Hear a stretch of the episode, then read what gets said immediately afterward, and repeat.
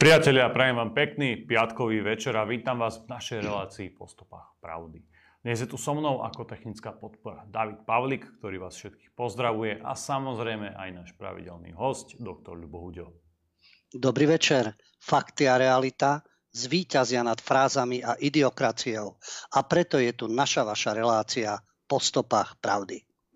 Dobre, lebo dlhšie sme našu reláciu po stopách pravdy nemali aj kvôli viacerým pracovným povinnostiam. Som preto veľmi rád, že dnes už môžeme vysielať. Pripomínam vám, milí priatelia, že súčasťou relácie môžete byť aj vy. Píšte nám otázky na redakcia zavinač kulturblog.sk a ja potom vaše podnety spracujem.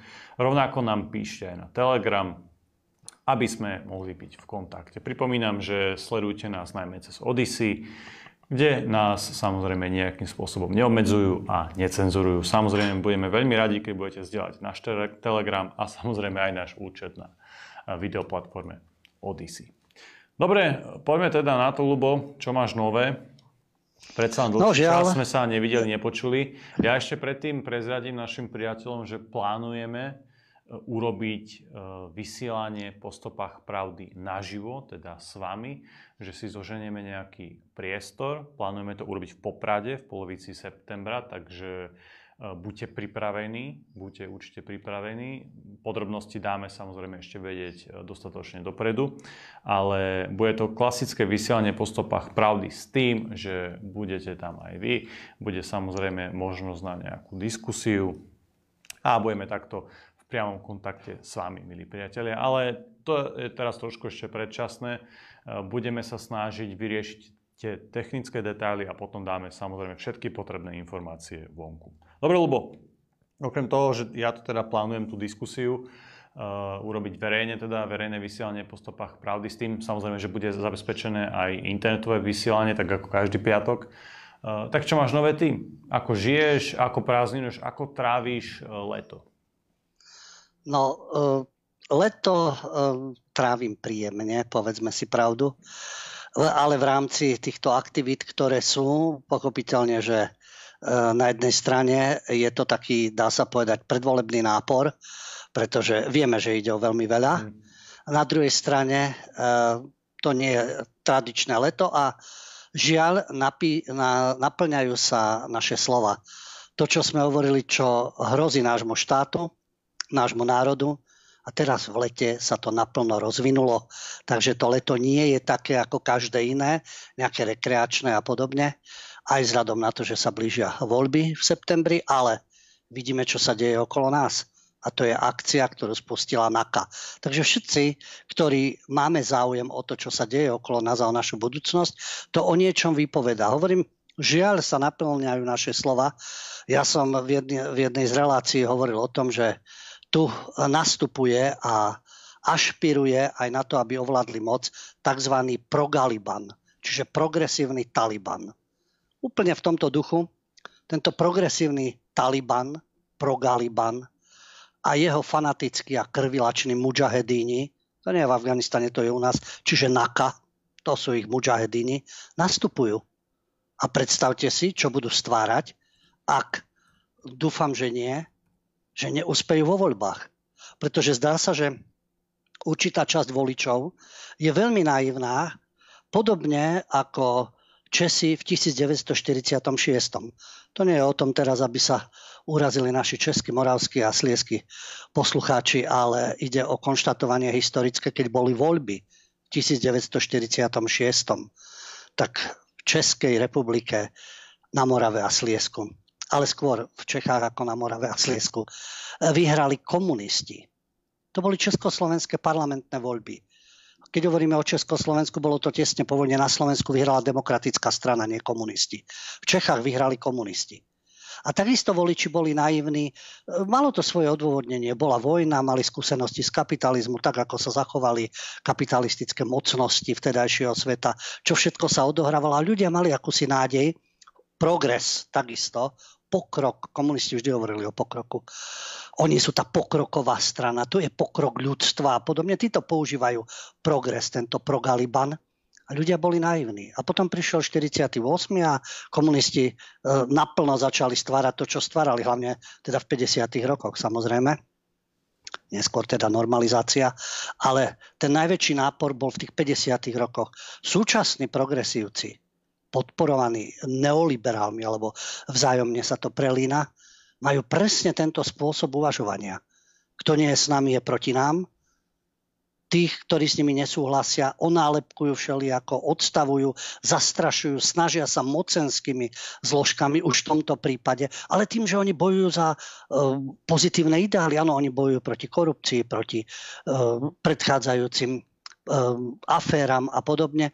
Áno, ak je to tak, poriadku. Ak dokážu tí, ktorí rozkrádali, kradli, nabaľovali sa a tak ďalej. Potvrdí sa to jednoznačnými dôkazmi, treba odsúdiť, siahnuť na ich majetok a podobne. Ale toto je politická hra. Tento progaliban aj so svojimi mujahedínmi znakov, Národná kriminálna agentúra, nastupuje a už predvádzajú to, čo sú schopní pred voľbami.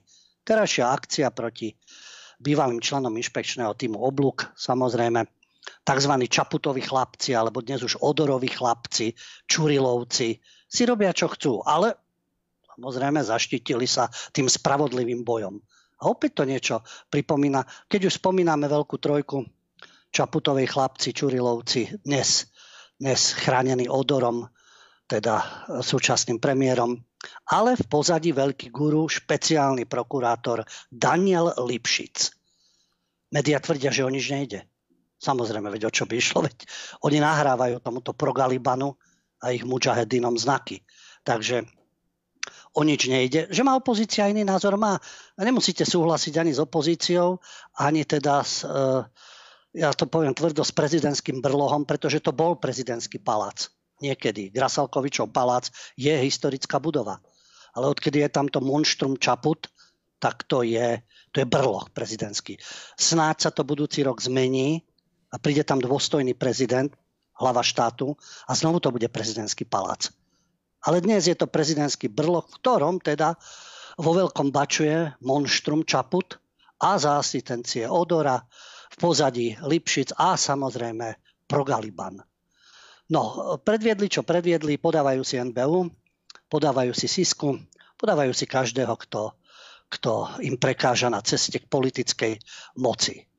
Ale to, čo sme naznačovali, to má zákonité vyústenie. Preto hovorím, pozor, aby voliči neboli naivní, keď si predstavujú, že to bude progres, to bude raj, to bude ekonomická prosperita, to budeme mm, pupok sveta v podobe EÚ, NATO a tak ďalej. My sme už v polovičke júna v jednej z relácií Kultúrblogu upozorňovali, ale veď to bolo mediálne známe, upozorňovali na to, čo stvárajú štátni úradníci na výlete v Bruseli. To nebol obyčajný výlet. To bolo ešte v apríli, relácia bola teda, potom sa to samozrejme prevalilo, e, relácia bola v júni, ale v apríli vycestovalo do Bruselu 21 zástupcov ministerstiev, úradu vlády a mimovládok. Táto skupinka aktivistov, ale v rámci reprezentácie štátu, žobrala EU a NATO o expertné týmy, ktoré budú nasadené proti bezpečnostným hrozbám. Oni prišli s tým, hybridnou hrozbou sú samozrejme všetky opozičné strany a nebodaj, ak oni nebudú pri moci, tak Slovensko vystúpi z NATO. S týmto prišli, žobrali teda v Bruseli o podporu, pomoc. Zrejme dostali aj nejaké, nejaké návody, čo ako. No a teraz to testujú. Keď v tomto boji o moc s týmito svojimi nakamudžahedinmi uplatňujú čokoľvek a majú ochranu prezidentského brlohu, premiéra a špeciálneho prokurátora, tak ten termín, na ktorý sa celý čas neoliberálkovia hnevajú, že liberálni fašisti, to je oxymoron, to sa vylučuje, lebo liberalizmus, lebo fašizmus a tak ďalej. Takisto sme už vtedy v tej relácii, keď týchto 21 kolaborantov vyšlo do Bruselu. Svojho času Klement Gottwald, eh, prvý robotnický prezident a komunistický, po týchto uh, udalostiach v 48. hovoril, my chodíme do Moskvy sa učiť, ako vám vykrútiť krk. Teda samozrejme kapitalizmu a podobne. A títo chodia do Bruselu, ako nám vykrútiť krk. Tam sa chodia učiť. Neobolševici. História sa opakuje, preto pripomínam aj voľby zo, voľby zo 46. A v tej istej relácii v súvislosti s tým, čo sú liberálni fašisti, lebo vieme, že každý, kto nie je za progresívcov a liberálkov, tak je fašista, extrémista a tak ďalej pretože to oni takto rozhodli, pričom oni sami uplatňujú tie prvky. A v tej relácii sme spomínal Ferdinanda Peroutku. Známa to česká mediálna postava, kamarát s Masarykom a tak ďalej, ktorý napísal demokratický manifest a tam bola definícia fašistu. A v tej relácii som to ocitoval, e, pripomeniem to znovu, v tom manifeste sa uvádza, kto nedbá ľudských a občianských práv, kto boju o moc všetko ostatné podriaduje, je fašista. Človek sa oslobodzuje od tradície a zvykov, ale ľahšie ako predtým upadá pod ľubovôľu jednej politickej strany. Takže kto podriaduje všetko, boju o mo- všetko podriaduje boju o moc, kašle na nejaké ľudské občianské práva, to oni tvrdia zase, že oni sú v záujme, v záujme občanov a občianskej spoločnosti, ale to sú frázy demagogia. Čiže urobia pre moc všetko idú sa plaziť do Bruselu, pýtať sa na rady, požadovať pomoc, no tak nie v podobe tankov. To bolo v minulosti v 68. prišli tanky, tuto prišiel niekto iný, ale zase sú tu, pobehujú tu vojačikovia z NATO a podobne. A akéže tradícia a zvyky, to vieme, že pre liberálkov a progresívcov to je všetko, čo si prekonané a už dnes nepriateľné a ľubovôľa jednej politickej strany. Tam nemusí byť jedna politická strana. To, že jedni sú progresívci, ďalší sú liberálkovia, lebo to je tá hlavná hrozba PS a Saska. A tí ostatní im budú prismrdať, tak to je v podstate jedna politická strana. Pretože za bývalého režimu vo federálnom zhromaždení takisto bolo viacero strán. Rôzne strana slovenskej obrody, e, rôzne iné strany, napríklad zo Slovenska. To bolo do počtu. Všetky tie strany, ktoré tam boli, uznávali vedúcu úlohu komunistickej strany. Takže aj títo môžu mať názvy, aké chcú. Aké chcú, môžu byť za ľudí, alebo môžu byť e, nesvojprávne osobnosti a podobne. A obyčajní e, ľudkovia zmetení môžu byť akýkoľvek, ale keď budú podporovať týchto pro-Galiban, tak to je jedna politická strana, pretože v podstate oni určujú to to smerovanie. Takže toto sa odohráva v našej vlasti, alebo ako oni hovoria, v tejto krajine. Hoci vieme, že v tejto krajine, to je pre nich europrotektorát.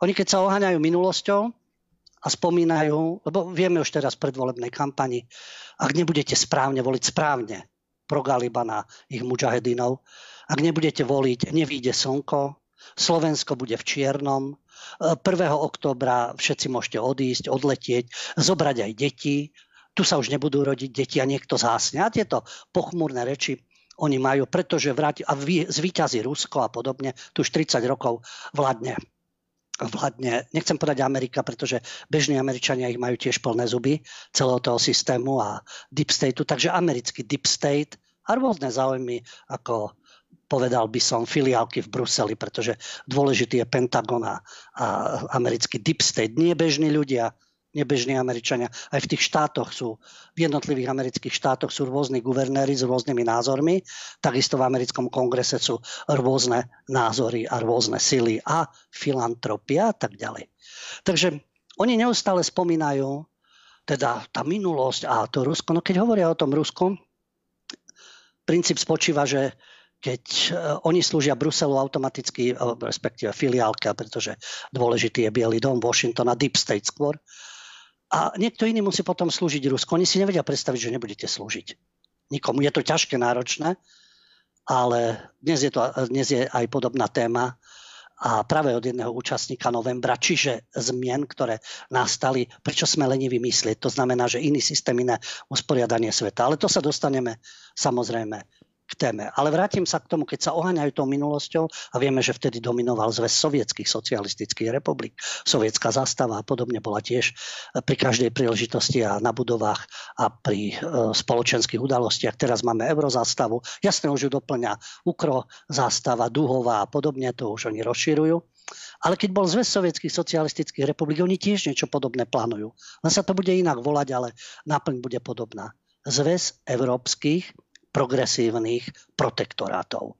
Takisto oni budú určovať, oni protektori a kolaboranti budú určovať, čo sa tu budú diať, čo sa tu bude diať a oni nepotrebujú žiaden národ ani štát. Takže tento zväz európskych progresívnych protektorátov, to je ich cieľ konečný.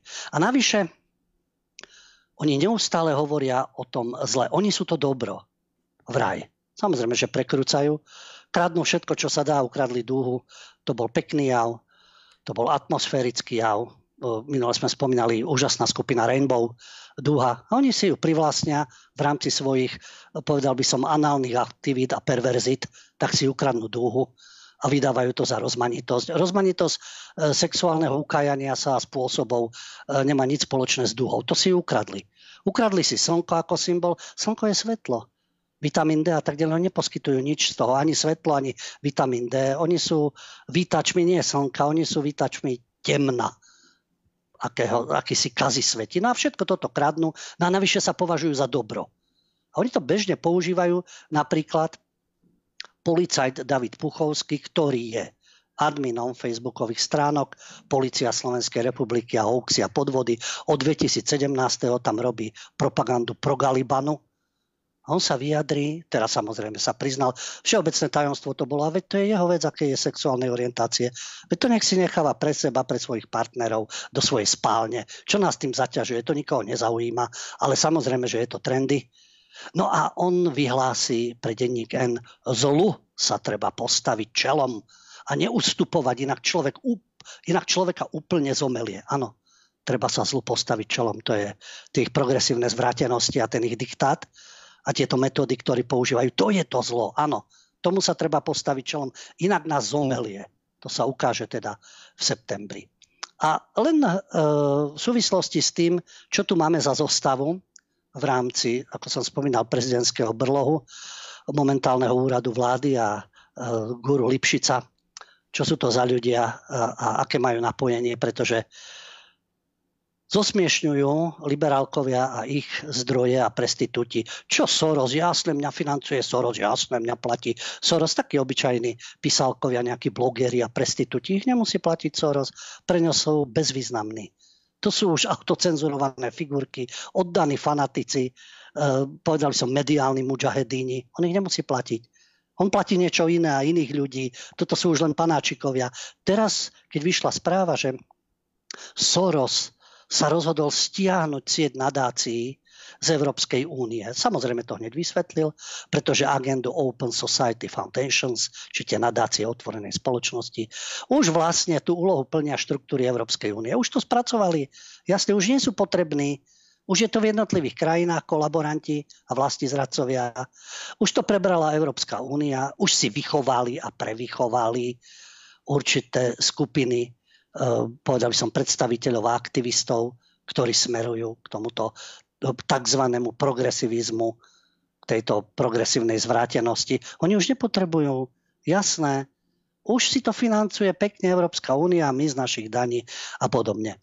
A len na okraj, to sú náhody. Veď on ani nevie, kde je Slovensko. Prečo by sa zaujímalo Slovensko, hoci Šimečka senior svoje povedal, ako im pomáhal v boji proti Mečiarovi. Ale Madame Čaput, to monštrum z prezidentského brlohu, keď rozbiehala svoju Via Juris. Sponzorom bol, bola londýnska Open Society Foundation. Ľudový Dódor, dnes premiér, ktorý tam krie Čurilovcov a Čaputovej chlapcov, učil na Sorosovej stredoeurópskej univerzite. Osobné stretnutie s Georgeom Sorosom priznala aj Mária Kolíková, donedávna ešte ministerka vnútra. Takže Také náhodičky však, čo by s ním mali, čo by s ním mali spoločné. A keď prestitúti povedia, ale veď čo Soros starček?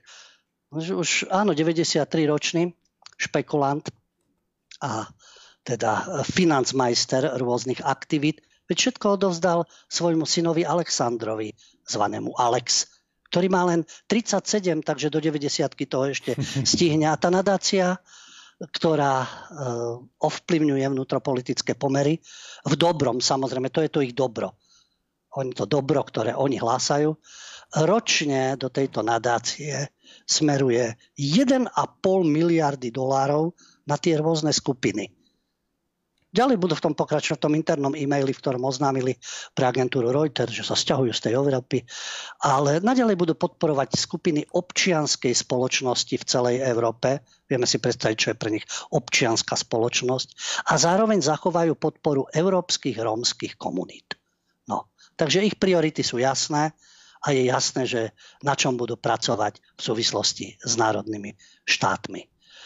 No, e, toto je vývoj, ktorý teda zaznamenávame. Neviem, že či to niekoho naplňa nejakým pozitívnym obrazom, ale to je práve o tom, že minulosť sa nám vracia aj ten 46.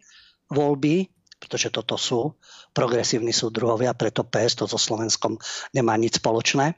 A tie ich metódy, ale 50. roky. Média takisto v tomto, čo predvádza dnes NAKA, tie médiá hlavného prúdu ich obhajujú, schvaľujú, bezpečnostná rada. No ale v bezpečnostnej rade kto zasada? Samozrejme, súčasná garnitúra príde s tým, že je všetko v najlepšom poriadku.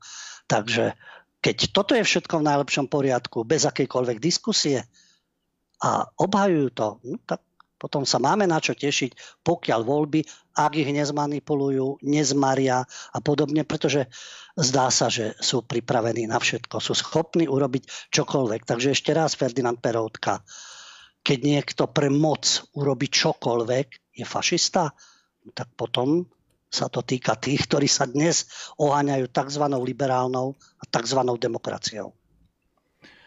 Akurát, lebo čítam správu, že bol zadržaný alebo zatknutý šéf Slovenskej informačnej služby Michal Alač, z ktorého v žiadnom prípade nemôžeme ani nechceme robiť ani obeď, ani hrdinu. Je to, je to Kolárov človek. Všetci vieme, že uh, určite si títo ľudia nezaslúžia nejakú glorifikáciu. Na druhej strane je veľmi, veľmi negatívnym javom u nás na Slovensku, že práve takéto konflikty medzi tými štátnymi, veľmi dôležitými štátnymi zložkami bezpečnostnými sú realitou. A sú realitou zrejme predvolebného boja, pretože z toho priebehu, ktorý teraz e, vlastne vidíme, ktorý teraz sledujeme, je zrejme, že ide o zápas rôznych oligarchistických skupín, aj možno s na to, že sa blížia voľby a že sa možno, že tá, tie pomery zase naklonia na tú inú stranu, ktorá tomu súčasnému vedeniu, tomu progresívnejšiemu vedeniu asi zrejme e, nevyhovuje.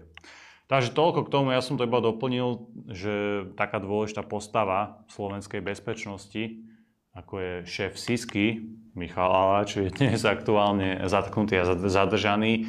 A čo je najhoršie, čo je úplne najhorší možný následok toho celého je, že obyčajní ľudia ale aj obyčajní radoví policajti a tí ďalší budú mať nulovú dôveru či už k NAKE, k SISKE, k policajnej inšpekcii a podobne, keď vedú v záujme niekoho úplne iného takéto zápasy, takéto konflikty. Pritom tieto inštitúcie sú pre normálny chod štátu a pre bezpečnosť všetkých obyvateľov štátu pre bezpečnosť všetkých Slovákov extrémne dôležité. To sú kľúčové inštitúcie našej bezpečnosti, ale vidíme, že sú v rukách niekoho úplne iného.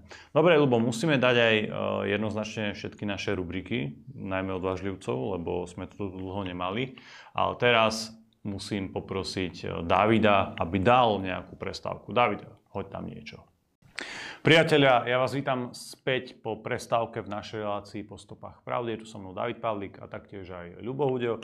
Samozrejme pripomínam vám, zdieľajte a sledujte nás na Telegrame a na Odyssey. Veľmi, veľmi nám pomôže, keď uh, naše, náš profil alebo naše stránky na týchto platformách zdieľate do svojho okolia. Zabere vám to pár sekúnd Zdieľajte nás na Facebooku, na YouTube, všade, kde sa dá, pretože vidíte, že z týchto sietí, kde najviac ľudí sme boli vytlačení, doslova odstranení, vymazaní.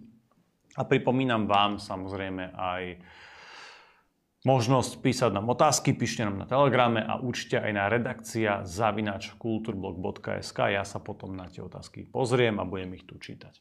Dobre, lebo poďme na naše tradičné rubriky, kde máme Libiotov, ale aj odvážlivcov, ktorí môžu byť do veľkej miery inšpiratívni alebo motivujúci pre nás všetkých v tejto nie ľahkej dobe.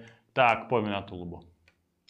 Začneme Libiotmi, najprv zlá správa, potom odvážlivci. O Libiotov nie je nikdy núdza. takisto v rámci Libiotov dlhoroční Libioti, spoľahliví, čiže liberálni užitoční idioti, ktorí slúžia systému a jeho tyranii a jeho diktátu. No novinárka Monika Tódová. Vieme, objavili sa e, zábery novinárka Tódová a sudkynia špecializovaného trestného súdu. Všetci sú špecialisti, samozrejme špeciálny prokurátor, špecializovaný trestný súd v záujme občanov alebo novej moci. Pamela Záleska ako trávili spolu dovolenku, ale takisto to je ich vec v poriadku, však doma v spálni nech si žijú ako chcú.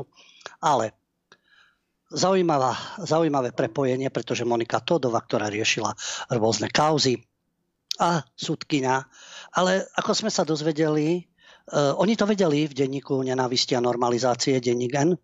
Ona to aj oznámila šéf-redaktorovi Monika Todová, objektívna to prestitútka a oni v redakcii prijali potrebné opatrenia. To je pekné, to sme vďační. A poprela teda, že by od Záleskej niekedy dostávala tajnú informáciu. Určite nedostávala. Nie. Určite podľa mňa, oni keď sa stretnú, tak sa bavia akurát o golfe alebo bicyklovaní, lebo bicykle si tam nakladali. Takže e, určite sa o tomto nerozprávajú myslím si, že majú takú profesionálnu čest, že keď má pomer sudkynia a novinárka, tak e, doma sú nezáväzné témy. My tomu veríme, pochopiteľne. Veď to povedali. Keď to povedali v denníku, a povedala to Todova a Záleska, tak veríme. A nie je len o to, že či sú oni v nejakom vzťahu, sú aj iné vzťahy. Keď e, šéf Bardyho gengu, teda e, prestitútov z Aktualideska, Bardy, ako šéf redaktor, má za manželku hovorkyňu policie, policajnú dôstojničku Bardiovu. Tiež si myslím, doma sa rozprávajú len o nejakých nezáväzných témach a o nejakých športových výsledkoch, prípadne o oblečení alebo o nákupe. E, takže pochybujem, že by tiež sa informovali o nejakých, o nejakých zaujímavých a zákulisných ťahoch. No takže títo Libioti verne slúžia. Ja mám len takú osobnú skúsenosť, dovolím si ju pripomenúť, pretože Tódová prestitútka sa rozčulovala, že a čo teraz o nich, čo sa starajú do ich súkromia, prečo im venujú takúto pozornosť a to je nenáležité. A, tak, a ona rada venovala pozornosť a rada kádrovala. To je presne, to im tiež zostalo z 50. rokov ako oni budú odstavovať ľudí, ktorí majú iný názor. Hovorím o osobnej skúsenosti, keď sa v 2012, vidíte, to už bolo dávno, pomaly pred našim letopočtom, lebo ľudia majú veľmi krátku pamäť. Čo tu budem o 46. hovoriť a 50. rokoch, ako nikoho neurážam, že by to nevedel, kto chce si naštuduje, ale dnešní mladí neosudruhovia ako tieto časy spájajú s niečím a nevidia, že kam smerujú oni. Takže v oktobri 2012 sa vtedy novým riaditeľom spravodajstva, rozhlasu a televízie stal Lukáš Diko. Len tak pre zaujímavosť. Človek, ktorý riadil potom v RTVS spravodajstvo, mal blízko ku Gáborovi Grendelovi a ten zase k Lipšicovi. To sú náhodičky zase Lipšic. Zase Lipšic, tie rozhovory, ktoré boli medzi nimi, to politické pretláčanie, tie vulgarizmy na adresu niektorých novinárok. A Diko je dnes v aktualitách pod Bardym, samozrejme. Takže tento Diko napojený na Lipšica, mal rozhovor s Tódovou v denníku SME, kde vtedy pracovala, v 2012. Jej prvá otázka bola, už ste niekoho prepustili? Naši ľudia musia byť v médiách však. Tam, tí sú obžalovaní stále, že majú našich ľudí, no veď áno, tak toto funguje, žiaľ.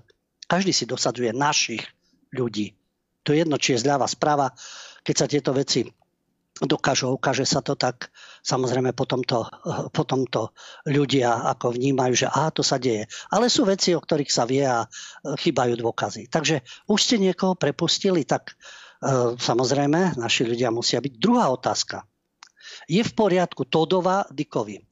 Je v poriadku, že v STV stále pracuje Ľubomír Huďo, ktorý tvrdí, že Američania si mohli dvojičky zostreliť sami, alebo že nežnú revolúciu zosnovala CIA?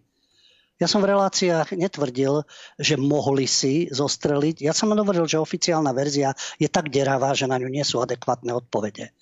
A že za revolúciami v bývalom tábore boli rôzne tajné služby, no tak to je evidentné.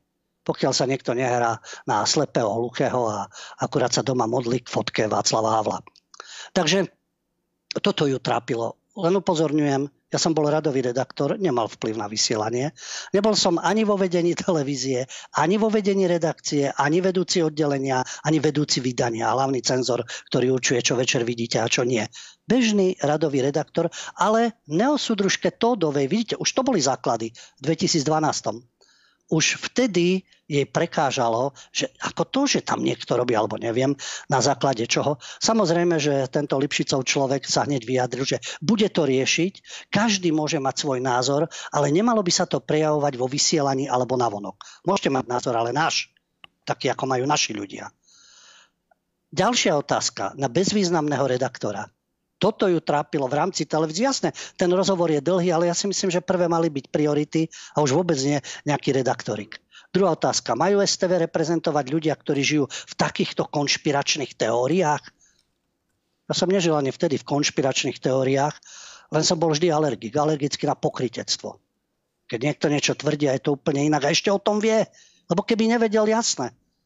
Je, častokrát sa človeku stane, že nemáte informácie alebo podľahne emóciám, alebo všetci to tvrdia, tak nejak tak si myslí, že asi to tak bude, alebo verí tým ľuďom. Ale potom, keď zistuje ďalšie fakty, tak sa pýta, prečo nie sú na toto odpovede? A prečo si nekladieme tie otázky? A prečo si ich nesmieme klásť? Takže ja som žil len v pochybnostiach, že čo vysielame, tak vysielame presne len v duchu jedného správneho názoru. A opäť, opäť teda, vtedajší šéf spravodajstva a Lipšicov človek. Za tie roky sú tu zanedbané mnohé veci. Personalistika je jednou z nich. Čistíme však. Čističi, naši ľudia, aby došli. Neboli tu žiadne pravidlá, ako sa redaktori majú správať, treba ich nastaviť. Potom sme ich pocitili na vlastnej koži. Budeš mať náš názor. No takže dlhodobí e, Libioti v tomto prípade Todova v plnej kráse. No a ako vidíme, sudkynia Pamela, ktorá doma nehovorí žiadne tajomstvá. Ďalší výkvet medzi Libiotmi takisto dlhodobý, ale oveľa dlhšie pôsobiaci. Ján Budaj. Jan Budaj, minister, poslanec, postavička z novembra so známou Budajkou, ktorý dnes, dnes v 2023 v auguste píše, že ku moci sa derú vlasti zradci. Tak to je titulok. V Slovenčine je vlasti zradcovia.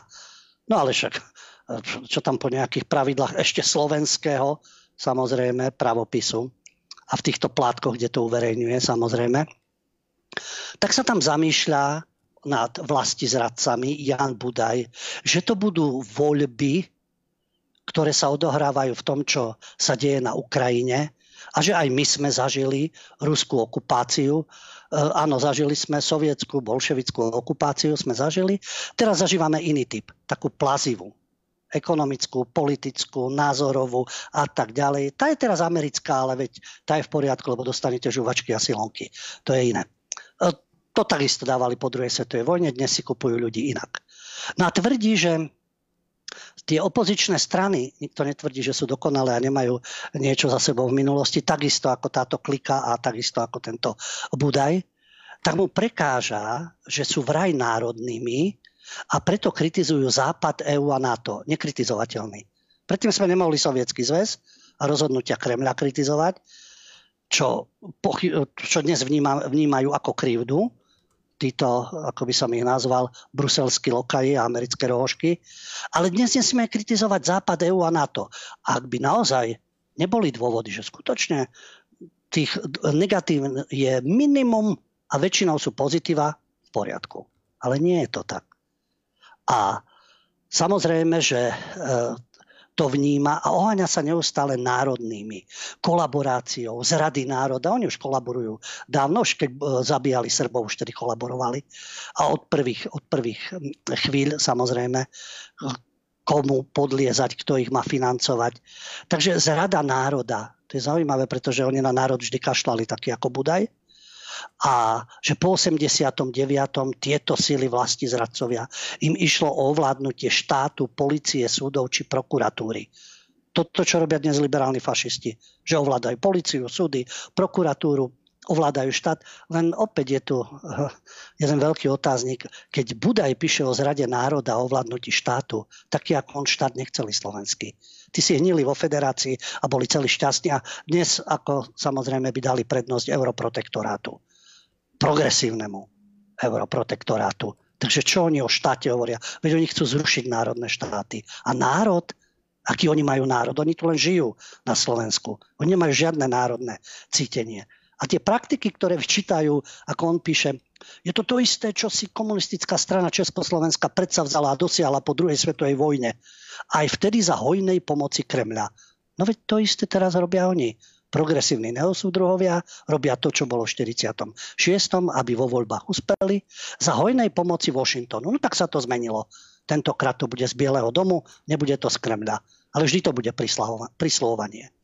Všetci sú vlasti zradcovia, ktorí nie sú z tábora, progresívnych neosúdruhov a neustále sa im vyčíta, že rečnia o národe a vlastenectve.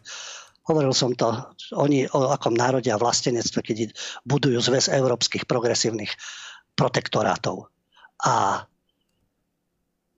opäť to apelovanie, to je hrozba pre našu národnú suverenitu, ak nevyhrajú oni. Pre bezpečie republiky a pre budúcnosť našich detí.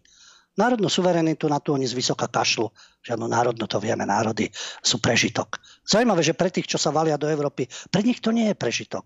Oni sa hlásia k svojim štátom, k svojim etnikám a k svojim kmeňom. Ich identita je jasná. My sa máme všetkého zbaviť. Pre bezpečie republiky, aké bezpečie republiky, keď sa zapájame do vojen?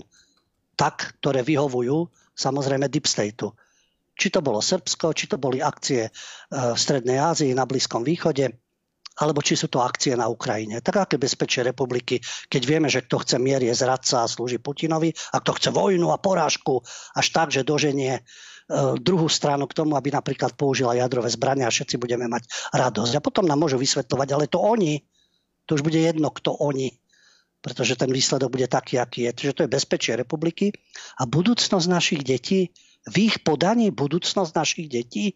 Budúcnosť našich detí bude spočívať v tom, či sa budú pohybovať medzi mešitou a dildom. Hrubo povedané. Pretože invázie imigrantov, ktorí majú svoje náboženstvo, svoje no-go zóny a svoju nenávisť k väčšinovým národom v Európe, symbolizuje, dajme tomu, mešita alebo ich spôsob života. A dildo, no to máme, na, čo, na, nakoniec to na seba narazí, pretože oni nemusia agendu, agendu nepoviem duhu, lebo by som urážal duhu, túto ich análnu agendu. Ale na druhej strane do detí budú strkať drag queen, zmenu pohlavia a rôzne projekty. Preto hovorím, že asi v škôlkach im hneď budú rozdávať na začiatku dilda a výber pohlavia. Čiže toto chcú oni budúcnosť pre naše deti. Ak tvrdia, že to je demagogia, nie je. Nie je to v tom prípade, že sa pozrime, čo sa deje. Čo sa deje v tom ich obdivovanom západe. Takže do tretice ďalšia taká odborníčka Michaela Terenzány, to je vedúca editorka zahraničného oddelenia v denníku SME. A tá už straší, že ešte sme tu, ale neodchádzame, ale čo bude 1. oktobra, skontrolujte deťom pasy, či budú platiť aj na jeseň. To nemusí byť žart, pretože samozrejme všetci budú odchádzať a tak ďalej. A nech sa páči, vedie, nepotrebujú devizové doložky ani nič podobné. Môžu odísť do raja ktoréhokoľvek, lebo všade inde je raj a tam na nich budú čakať. Takže nech sa páči, veď kto chce, nech si cestuje a nech si žije, kde chce, žiaden problém. Len nech neškodí v krajine, ku ktorej nemá vzťah, ktorej sa síce narodil, ale je mu úplne ukradnutá, pretože si predstavuje, že bude bruselský panačik. Takže toto sú tí, ktorí sú libiotmi. Teraz poďme na odvážlivcov. A s odvážlivcami je to horšie. Pozrieme sa do zahraničia, lebo to je, to je motivácia. Jan Hnízdil, to je lekár a publicista v Českej republike.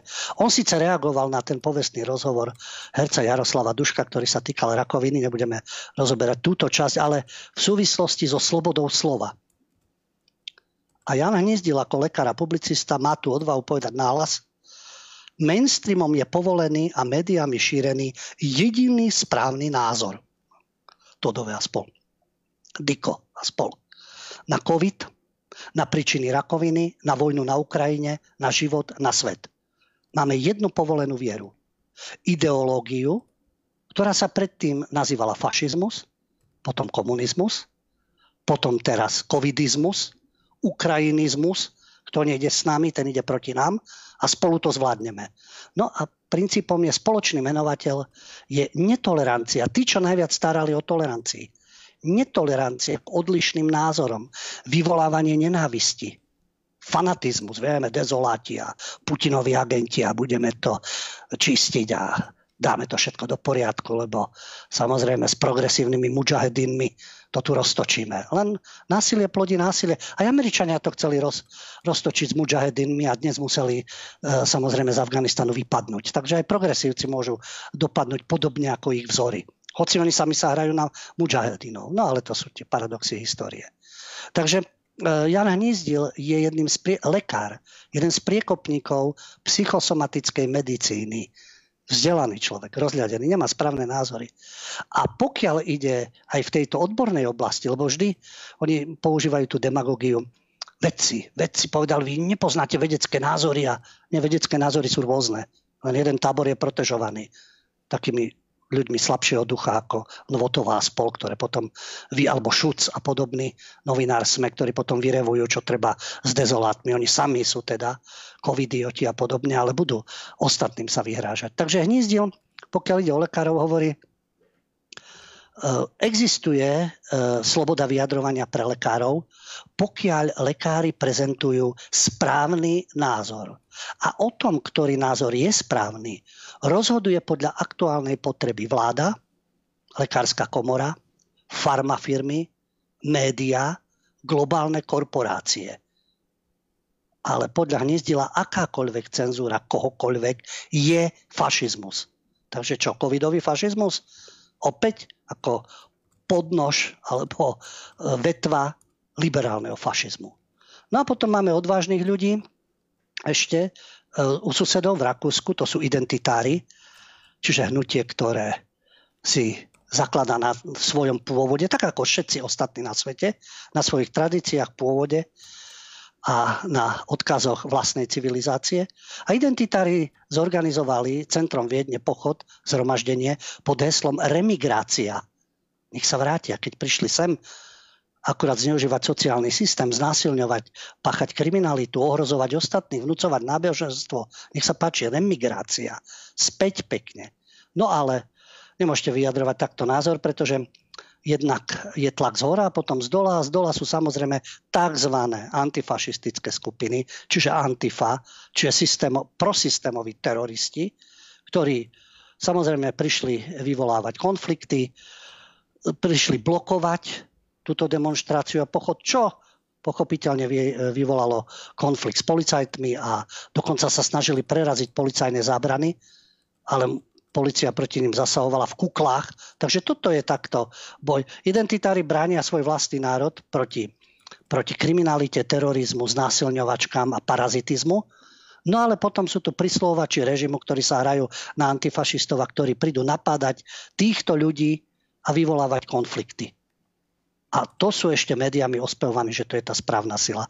A na záver ešte jeden odvážlivec, ktorý je z Afriky, ale pôsobil na Slovensku ako herec, známa to čierna bača Ibrahim Majga.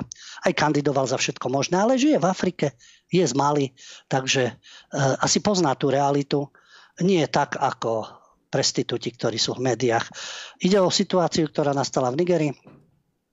Ide o ten prevrat, ktorý zorganizovala armáda. On sa k tomu vyjadril hovorí, že teraz je v západoafrických krajinách skutočná revolúcia. Ale Francúzsko, USA, NATO, Africká únia chcú použiť silu proti armáde zvrchovaného štátu Nigeru. A za armádou podľa neho stojí celý národ.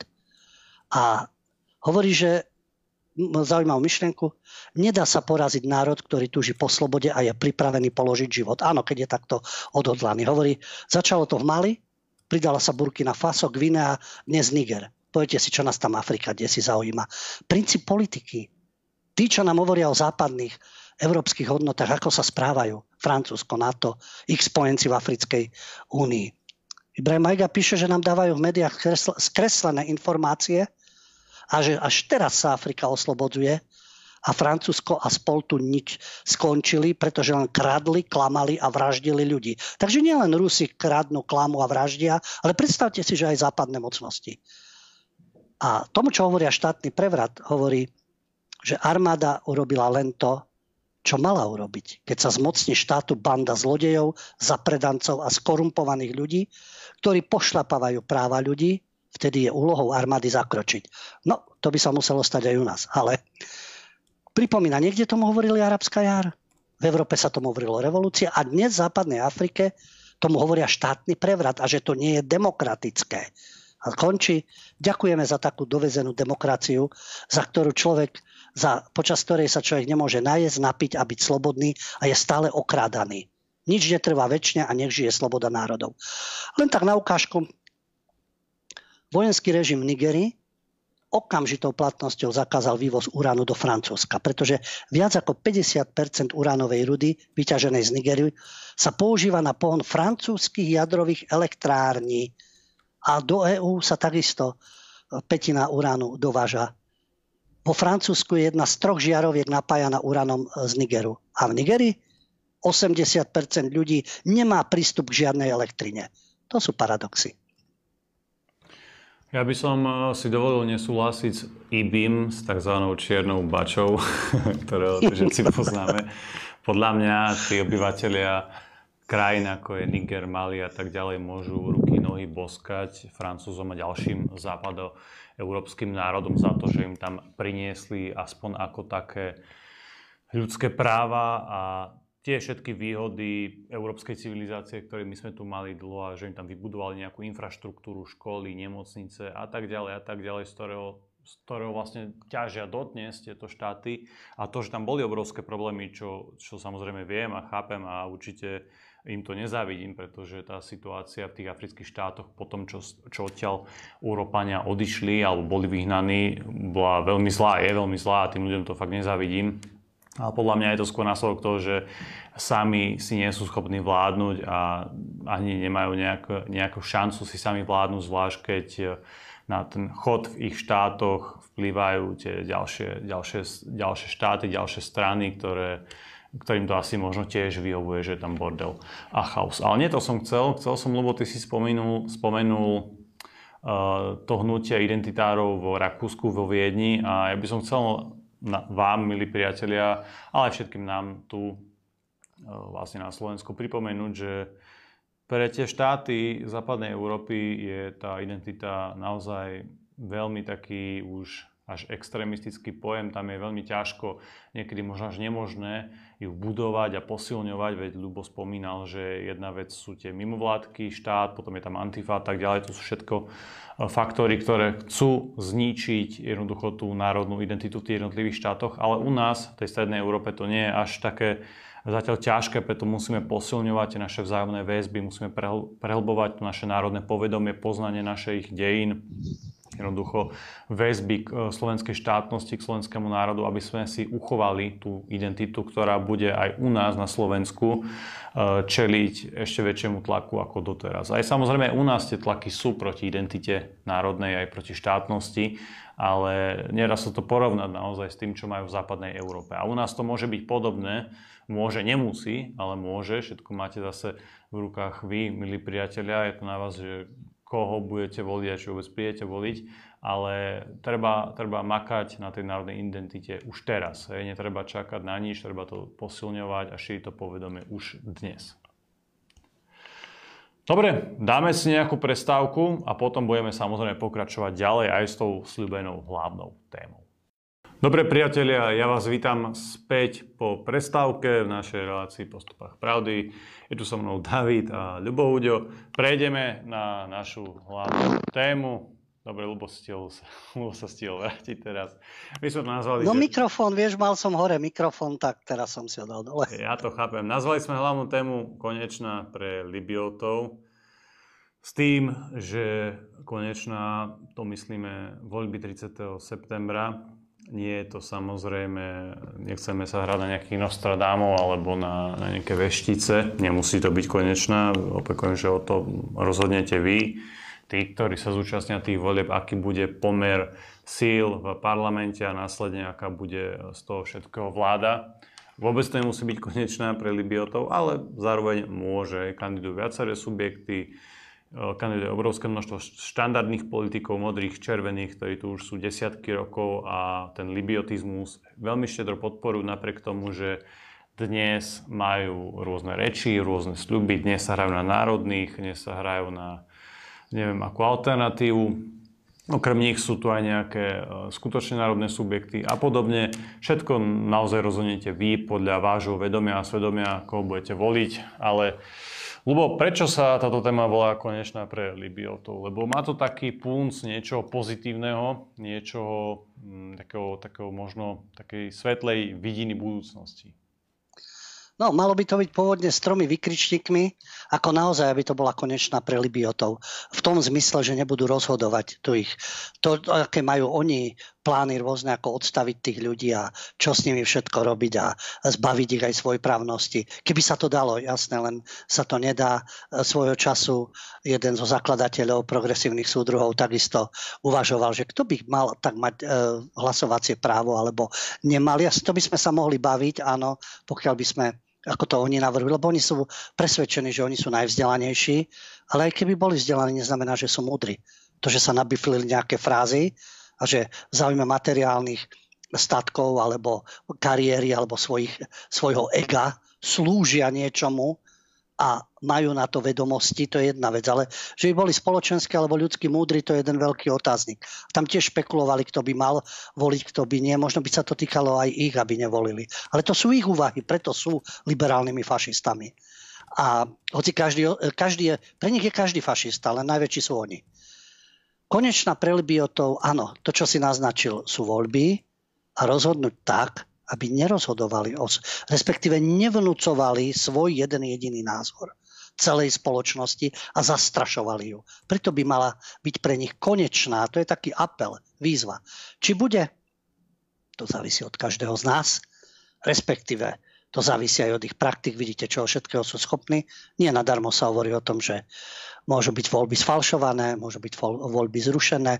Aké všelijaké metódy by sa dali použiť, tak môže sa vyvolať aj konflikt. Napätie určité. Čo sa oni teda postarajú o to určite, pretože ak by aj Libioti politicky skončili, tak budú štvať na námestiach, budú chrliť to do v médiách a budú organizovať rôzne akcie a strpčovať situáciu v štáte, pretože oni nedokážu nevládnuť. Oni musia vládnuť, lebo to ich asi historické, skôr hysterické poslanie. Ale závisí od nás, že kam ich vtesnáme. Keďže oni sa neustále oháňajú tým, že keď nebudú oni pri moci a nevyhrajú, tak to všetko zhasne a nebudú tu deti, ako som spomínal, tú kampaň, na ktorú sa prepožičiavajú aj herci, ktorí by už mali mať rozum ako Martin Huba, ktorý žil v každom tom, aj v minulom režime, aj v tomto a bude tam strašiť. No nehovoriac o iných hercoch slabšieho ducha, pretože hrať môžu, ale spoločensky sa vyrážať. No a neustále hovoria o tej minulosti, čo je správne z minulosti sa treba poučiť a zvíťazí Rusko. Rusko zvíťazí možno u seba doma, tak na, na Dombase a na Kríme, lebo podľa tých správ, ktoré počúvame, veď Rusi sú neschopní vojaci, technicky zlyhávajú, strategicky sú babráci, e, nevydržia to ekonomicky ani vojensky. Ukrajinci každý deň zaznamenávajú víťazstva, postup a tak ďalej. Tak čo nás potom, tak Rusi sú slabí, kam by sa tak dostali asi? Kde by, kde by mohli pokračovať, keď sa držia na jednej petine ukrajinského územia. Lebo keby už mali, zožrali celú Ukrajinu a mali Kiev a tam už svojich protektorov, tak ako dosadzujú západné mocnosti, tak to by možno boli obavy, že pozrite sa, neposunú sa ďalej a keby sa posunuli a tak ďalej. Ale veď oni sú na blízkosti svojich hraníc a že sa provokujú vojny, to je takisto vizitka týchto ich hodnot, pretože od začiatku tu nejde o to, či Rusko, Ukrajina, tá vojna vôbec nemusela byť. Vôbec. A to záviselo od západu, od Ukrajiny, aj od Ruska. Dalo sa tomu predísť. Vôbec sa to neanalizuje, my len počúvame o konečnom víťazstve. Takže tá minulosť, pretože tu už niekto iný vyhráva dlhú dobu, už 30 rokov tu niekto dominuje, Takže nestrašte 68. E, a podobne, lebo môžeme ísť do 48., do 18. a podobne, neviem do ktorých rokov, aj do meru 8. Môžeme a neustále sa, až po turecké vpády a tatarské vpády, pardon, mongolské, takže mali by sme byť opatrní aj na Mongolov a mali by sme byť opatrní aj na Turkov však, keď už to takto historicky zoberieme. Ale zoberme si len minulý režim a ďalšiu osobu, keď tam Budaj blúzni v mene svojej ideológie a pripomína, demagogicky pripomína, pripomínať treba, ale nie vytlkať z toho kapitala zavádzať. Pretože takisto na tých tribúnach stal Ivan Hoffman. dnes publicista, predtým takisto, ale bol v rámci disentu, kritizoval vtedajší režim, bol proti vtedajšiemu režimu, to je tá známa pesnička Sľúbili sme si lásku, to sa spievalo na námestiach. On dnes žije v Českej republike, Ivan Hoffman, a píše. Ale píše realisticky, kriticky a na základe životných skúseností, nie na základe nejakého ideologického zámeru. A on si práve v jednej zo svojich úvah, preto to spomínam, pretože je to postava z novembra, týka sa to minulosti aj súčasnosti. A on si položil otázku, či bol minulý režim skutočne horší ako ten dnešný. A on tvrdí, že to je legitimná otázka. Prečo si ju kladieme? Pretože súčasný režim je otrasný. Tieto porovnávačky v médiách, koľko zarobíme na chladničku, koľko zarobíme na auto, kto môže ísť k akému moru. To sú určité ukazovatele, ale keď toto stačí niekomu, nech sa páči. Ale nie každému to stačí. Takže Ivan Hoffman tiež píše, minulosť dnes vidíme v lepšom svetle, než v akom sme ju zavrhli, pretože prítomnosť je horšia, ako sme dúfali. Progresívni perverzáci budú tvrdiť, lebo ste neschopní, lebo sa neviete uplatniť na pracovnom trhu, lebo oni sú tí najšikovnejší, oni sa uplatnili, každý bude ITčkar, každý bude mať startup a všetci budú v mimovládkach. No svoj čas, svojho času to samozrejme písal Emil Kohodal, ktorý dnes študuje v Prahe právo. No nemôžu byť všetci právnici a nemôžu byť všetci ITčkári, lebo by spoločnosť asi nefungovala však. A minule som to takisto spomínal, keď tak podceňujú rolníctvo, vidiek. Znovu to poviem tak kruto, ako som to povedal aj e, v pondelok. A čo by žrali? Čo by jedli? Kto by to dopestoval? Ja aj 3D tlačiarne to vytlačia a keď je na Slovensku, tak to urobia rakúsky rolníci, lebo tam asi nie sú rolníci. V Holandsku ich likvidujú, pokiaľ ide o hovedzí dobytok a podobne, tak práve preto sa stali e, najsilnejšou stranou vo voľbách a podobne. Takže toto je ten ich prístup, to selektovanie ľudí. Keď hovoria o minulosti a neustále vyťahujú minulosť, a spomínajú, dajme tomu, tretiu ríšu a teóriu Ibermenšov nad ľudí, rôzne rasové. Veď oni sa považujú za nad ľudí. Ostatní sú nevzdelaní hlupáci, dezoláti, ktorí nie sú z hlavného mesta, respektíve neštudovali v Londýne a podobne. Oni podceňujú ľudí, oni selektujú ľudí. Čím sa líšia? Znovu sme tu. Sú to liberálni fašisti. Nech sa hrajú na čo chcú. Len sú odnož fašizmu, ktorá sa hrá teda na pseudodemokratov. A vráťme sa teda k tomuto. Ivan Hoffman sa tiež zamýšľa nad tým, že ten rok 89, keď sa na ňo spätne pozerá, stal na tribunách, bol, mal problémy s komunistickým režimom. To vníma ako premárnenú šancu zmeniť to, čo nefungovalo a držať sa toho, čo fungovalo. O to presne ide. Aj pokiaľ ide o zahraničné dianie, príjmať pozitívne veci, odmietať negatívne. A to je jedno, či prichádza z Ruska, zo Singapuru, zo západu, zo Škandinávie, z južných krajín alebo odkiaľ, kdekoľvek. Zmeniť to, čo nefungovalo, držať sa toho, čo fungovalo. Podľa súčasných progresívnych perverzákov nič nefungovalo. Nič. Samozrejme, nič absolútne nefungovalo, pretože to je ich demagogia, lebo oni prinášajú ten pokrok, progres, vlastne regres. A Ivan Hoffman si to dnes prizná, čo si Budaj neprizná ani tí, ktorí zbohatli, alebo dajme tomu, tí, ktorí dnes veria dnešnej ideológii. Ivan Hoffman píše, je jasné, že naša cesta na západ bola od začiatku odsudená skončiť na periférii západu, pretože západ sa rozširuje iba o periférie, na ktorých parazituje. A pretože je podstatou kapitalizmu parazitizmus, nedokáže sa západ o periférie obohatiť, ale sám je odsudený na perifériu postupne degenerovať, čo vyzerá ako rast. Je rakovina, ktorá, ktorú spoločnosť znútra zožiera parazitizmus jednoducho nemá pozitívnu prognózu. A spomína tam Ludvíka Vaculika, ktorý tiež spisovateľ, ktorý tesne po zmene režimu napísal. Porazili sme komunizmus, ale dôvody, pre ktoré vznikol, sú tu späť. Som to hovoril uh, už dávnejšie, títo Miklošovci a tak ďalej, ktorí sa tvária prednášal na komunistickej vysokej škole, teda, pardon, nekomunistickej, za socializmu na vysokej škole, teraz najväčší liberál, poradca pre Ukrajinu, všetko sprivatizovať, zahraniční investori, úžasný ekonom. Mainstreamoví prestitúti sa mu strkali do priazne, aby som to slušne povedal. A už tedy som hovoril, títo ľudia vyvolávajú sociálne výbuchy. tou svojou bezohľadnosťou, nenažratosťou, tými svojimi pseudoreformami, tým výpredajom, tí vytvárajú podmienky na sociálne hnutia, na pocit nespravodlivosti, na boj proti systému. Oni svojim prístupom. Takže tak, ako hovorí Vaculík, porazili sme komunizmus, ale dôvody, pre ktoré vznikol, sú späť.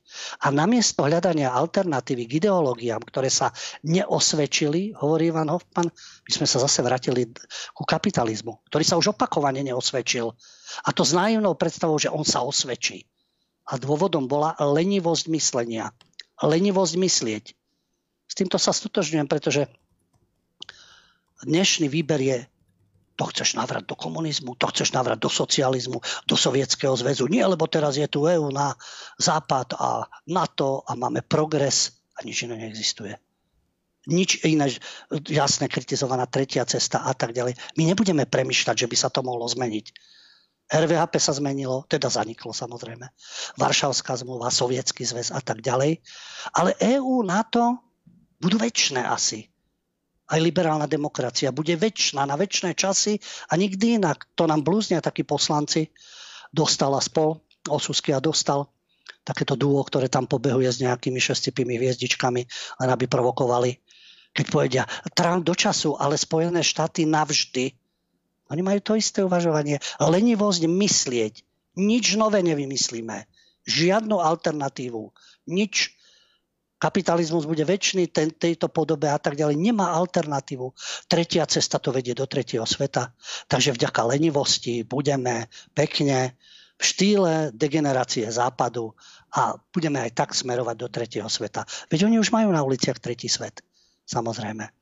No a Hoffman teda uvažuje, že predstava, že treba uprednostniť osobnú slobodu na úkor spoločenskej solidarity, individualizmus, môj úspech, ja, ja som ten šikovný, ostatní sú hlúpi a neschopní a podobne, spôsobila, že sa zo spoločnosti vytratila solidarita a roztvárajú sa nožnice medzi hrstkou bohatnúcich bohatých a rastúcou väčšinou chudobných.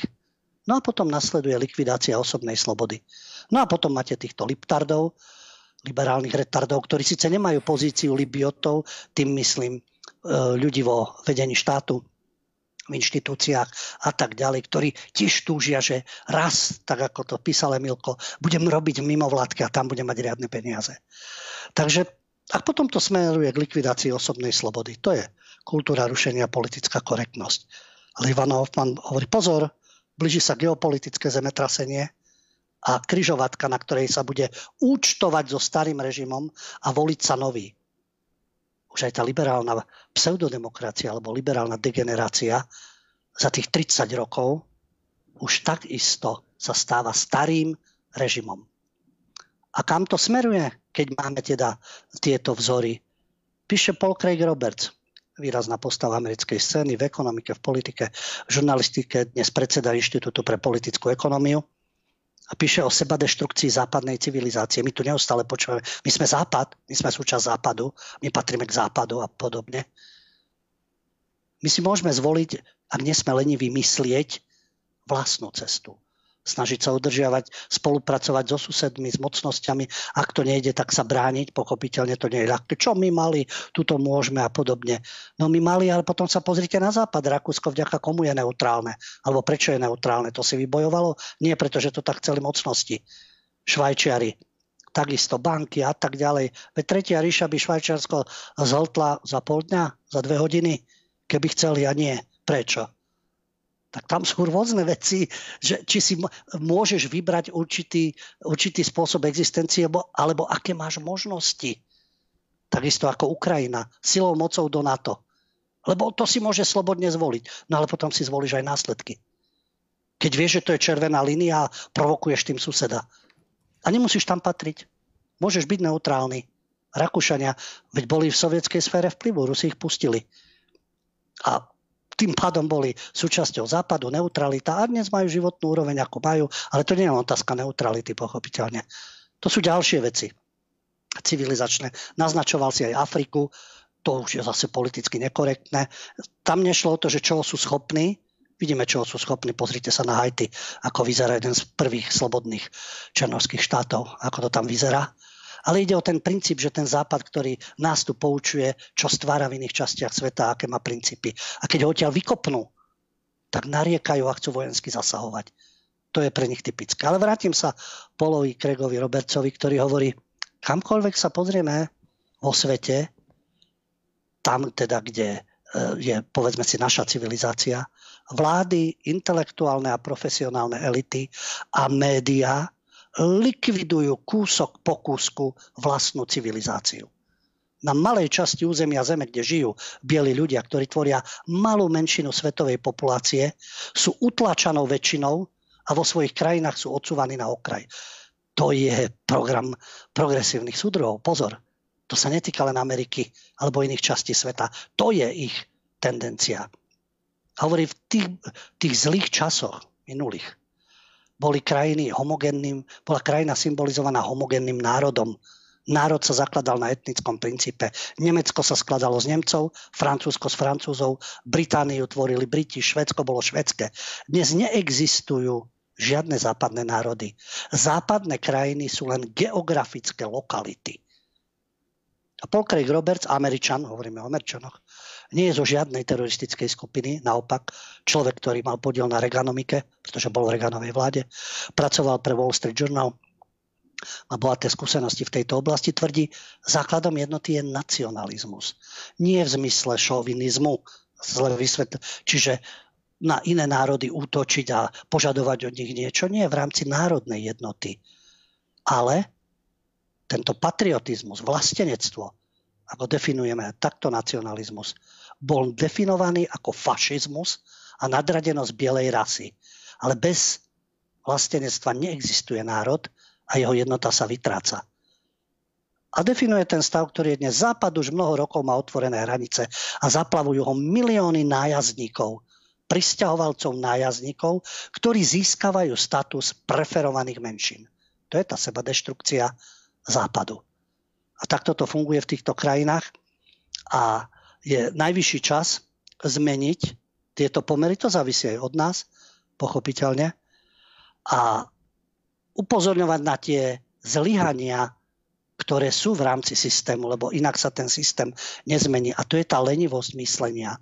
Myslieť, že sa to aj dá zmeniť. Oni považujú za, za správne uvažovanie za každú cenu udržať ten status quo, ktorý je. A ak ste s ním nespokojní, alebo vidíte nedostatky, alebo kritizujete, automaticky chcete, aby zvíťazilo Rusko. A to je na hlavu postavené. Ale to je vizitka ich uvažovania. Pretože oni majú jednu jedinú koncepciu, leni vymyslieť, že by to mohlo byť aj inak. A keď slúžia jednému centru, predstavujú si, že vy musíte slúžiť inému centru, alebo chcieť nejaké iné imperium, alebo iné pánstvo. A že by sa to dalo aj bez toho, to ich ani nenapadne.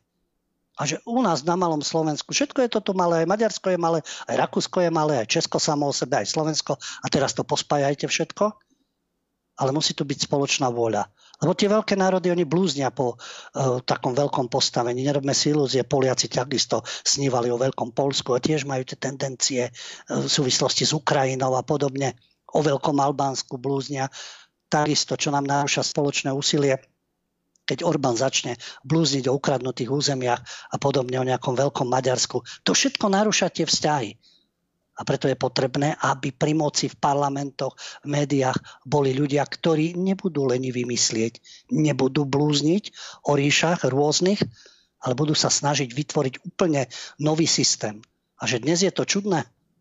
No, je to čudné. Vždy, keď je nová myšlienka, je na začiatku čudná a sú skeptici, ktorí mávnu rukou ale zostáva len to, čo je odkaz jedného z protagonistov novembra, ale on nestojí o ten kult a nejde o jeho kult, ale tá dobrá myšlienka, lenivosť myslieť. Nebuďme leniví a snažme sa myslieť, že sa veci dajú zmeniť. Dobre priatelia, ja prejdem aspoň na nejaké otázky od vás, ktoré prišli buď na e-mail alebo na Telegram. Pozerám, že na Telegram prišla obrovská dlhá správa ale to je naozaj slohová práca, takže to čítať nebudem, nehnevajte sa, neurazte sa, alebo toto nesplňa e, ten náš formát. Niekedy možno na živo sa môžeme o tom porozprávať, napríklad aj v tom Poprade, kde budeme vysielať. Ale na e-mail prišla zaujímavá otázka, zaujímavý podnet. Dobrý večer, pán Pavlík. Kde možno pozerať relácie Kultúrblogu, keď napríklad nestihnem pozerať reláciu naživo. Napríklad v pondelok som nestihla pozerať naživo a neviem, kde nájdem túto reláciu. Druhý podnet. Nebolo by možné zverejniť tému nasledujúcej relácie deň vopred a umožniť klásť otázky na Telegrame ešte pred začatím relácie. Ďakujem vopred za odpoveď a moc vám držím palce. Pozdravujem vás, Eva z Trenčína. Dobre, David mi posunkovou rečou bude diktovať odpoveď a ja tu budem tlmočiť. Takže idem na to. Áno, záznamy našich relácií nájdete na Odyssey. Samozrejme, oni sa neobjavia v tom archíve, ktorý tam máme hneď po vysielaní. To znamená, že je vysielanie od tej 8. Eh, primárne, ktoré keď skončí, trvá nejaký čas, kým sa spracuje, ale väčšinou, ak do toho niečo vážne nepríde, tak na ten druhý deň by to už malo byť v archíve. Hovorím dobre, David? Je to na tom Odyssey. Ja to vždy potom prelinkujem aj na Telegram do toho príspevku, kde bolo to vysielanie, takže vždy všetko by ste mali nájsť na Odyssey. Tá pondelková relácia, neviem, či tam teda bude, možno, možno, sa, nastal, možno sa stal nejaký technický problém, že prečo to nešlo netuším, ani David teraz nevie povedať, ale všetky relácie budú na Odyssey, na tom našom kanáli a všetky vám odporúčam, určite nás na Odyssey sledujte, určite si tam urobte účet, aby ste mali všetko pokope, aby ste mali všetko rýchlo pri sebe. A bol tam druhý podnet, teda aby, či by sme nezverejňovali tému relácie aj e, deň vopred, alebo aspoň nejaký čas vopred. To je určite zaujímavý podnet, s ktorým e, by sme mohli pracovať, pretože tie podnety zbierame celý týždeň. Pribúdajú tí libioti, tí odvážlivci a podobne. A to by sme skutočne mohli dať ale tá téma sa formuje naozaj priebehu celého týždňa. Ale možno, sa, možno napríklad viem si predstaviť, že v piatok ráno, lebo väčšinou s ľubom už sme eh, v priebehu dňa, v priebehu piatka dohodnutí na nejakom tom rámci tematickom v rámci relácie, tak by ste to mohli urobiť. Mohli by sa niečo zverejniť a tam by ste mohli písať otázky plus samozrejme aj do toho odkazu na živé vysielanie. Takže s tým druhým podnetom budeme uh, určite pracovať. Ja to len doplním, že čakáme vlastne aj do poslednej chvíle, pretože v stredu sú správy, štvrtok je takisto relácia, aby sme sa neopakovali, pretože témy v priebehu toho týždňa e, samozrejme registrujeme tie najväčšie udalosti a aby to nebolo teda, a v piatok ste zase hovorili o tom istom. Určite je to iným spôsobom to komentovanie, ale naozaj tá téma, viem si predstaviť, že v piatok ju nahodíme, niekedy možno už štvrtok večer, ale pravdepodobne je to v priebehu dňa. Áno, to je schodné a na tom sa určite dohodneme. Takže všetkým ešte raz pripomínam, bude naživo debata, bude to v Poprade, bude to v polovici septembra. Ja vám ešte všetko upresním, ja určite dám dopredu vedieť, kde to bude, o ktorej to bude, ale tak na hrubo Poprad, polovica septembra. Takže určite sa na vás všetkých veľmi tešíme. Dnešný čas sme už dnes naplnili. Ja vám veľmi pekne ďakujem za vašu pozornosť a za vašu podporu. Dnes tu so mnou bol David Pavlik, ktorý vás všetkých pozdravuje a taktiež aj Ľubo Huďo. Ďakujem chlapci za spoluprácu, vám všetkým za pozornosť a dúfam, že sa počujeme v pondelok v rámci kultúry a umenia bez cenzúry a autocenzúry. Príjemný víkend, dovidenia, do počutia. Priatelia, prajem vám dobrú noc.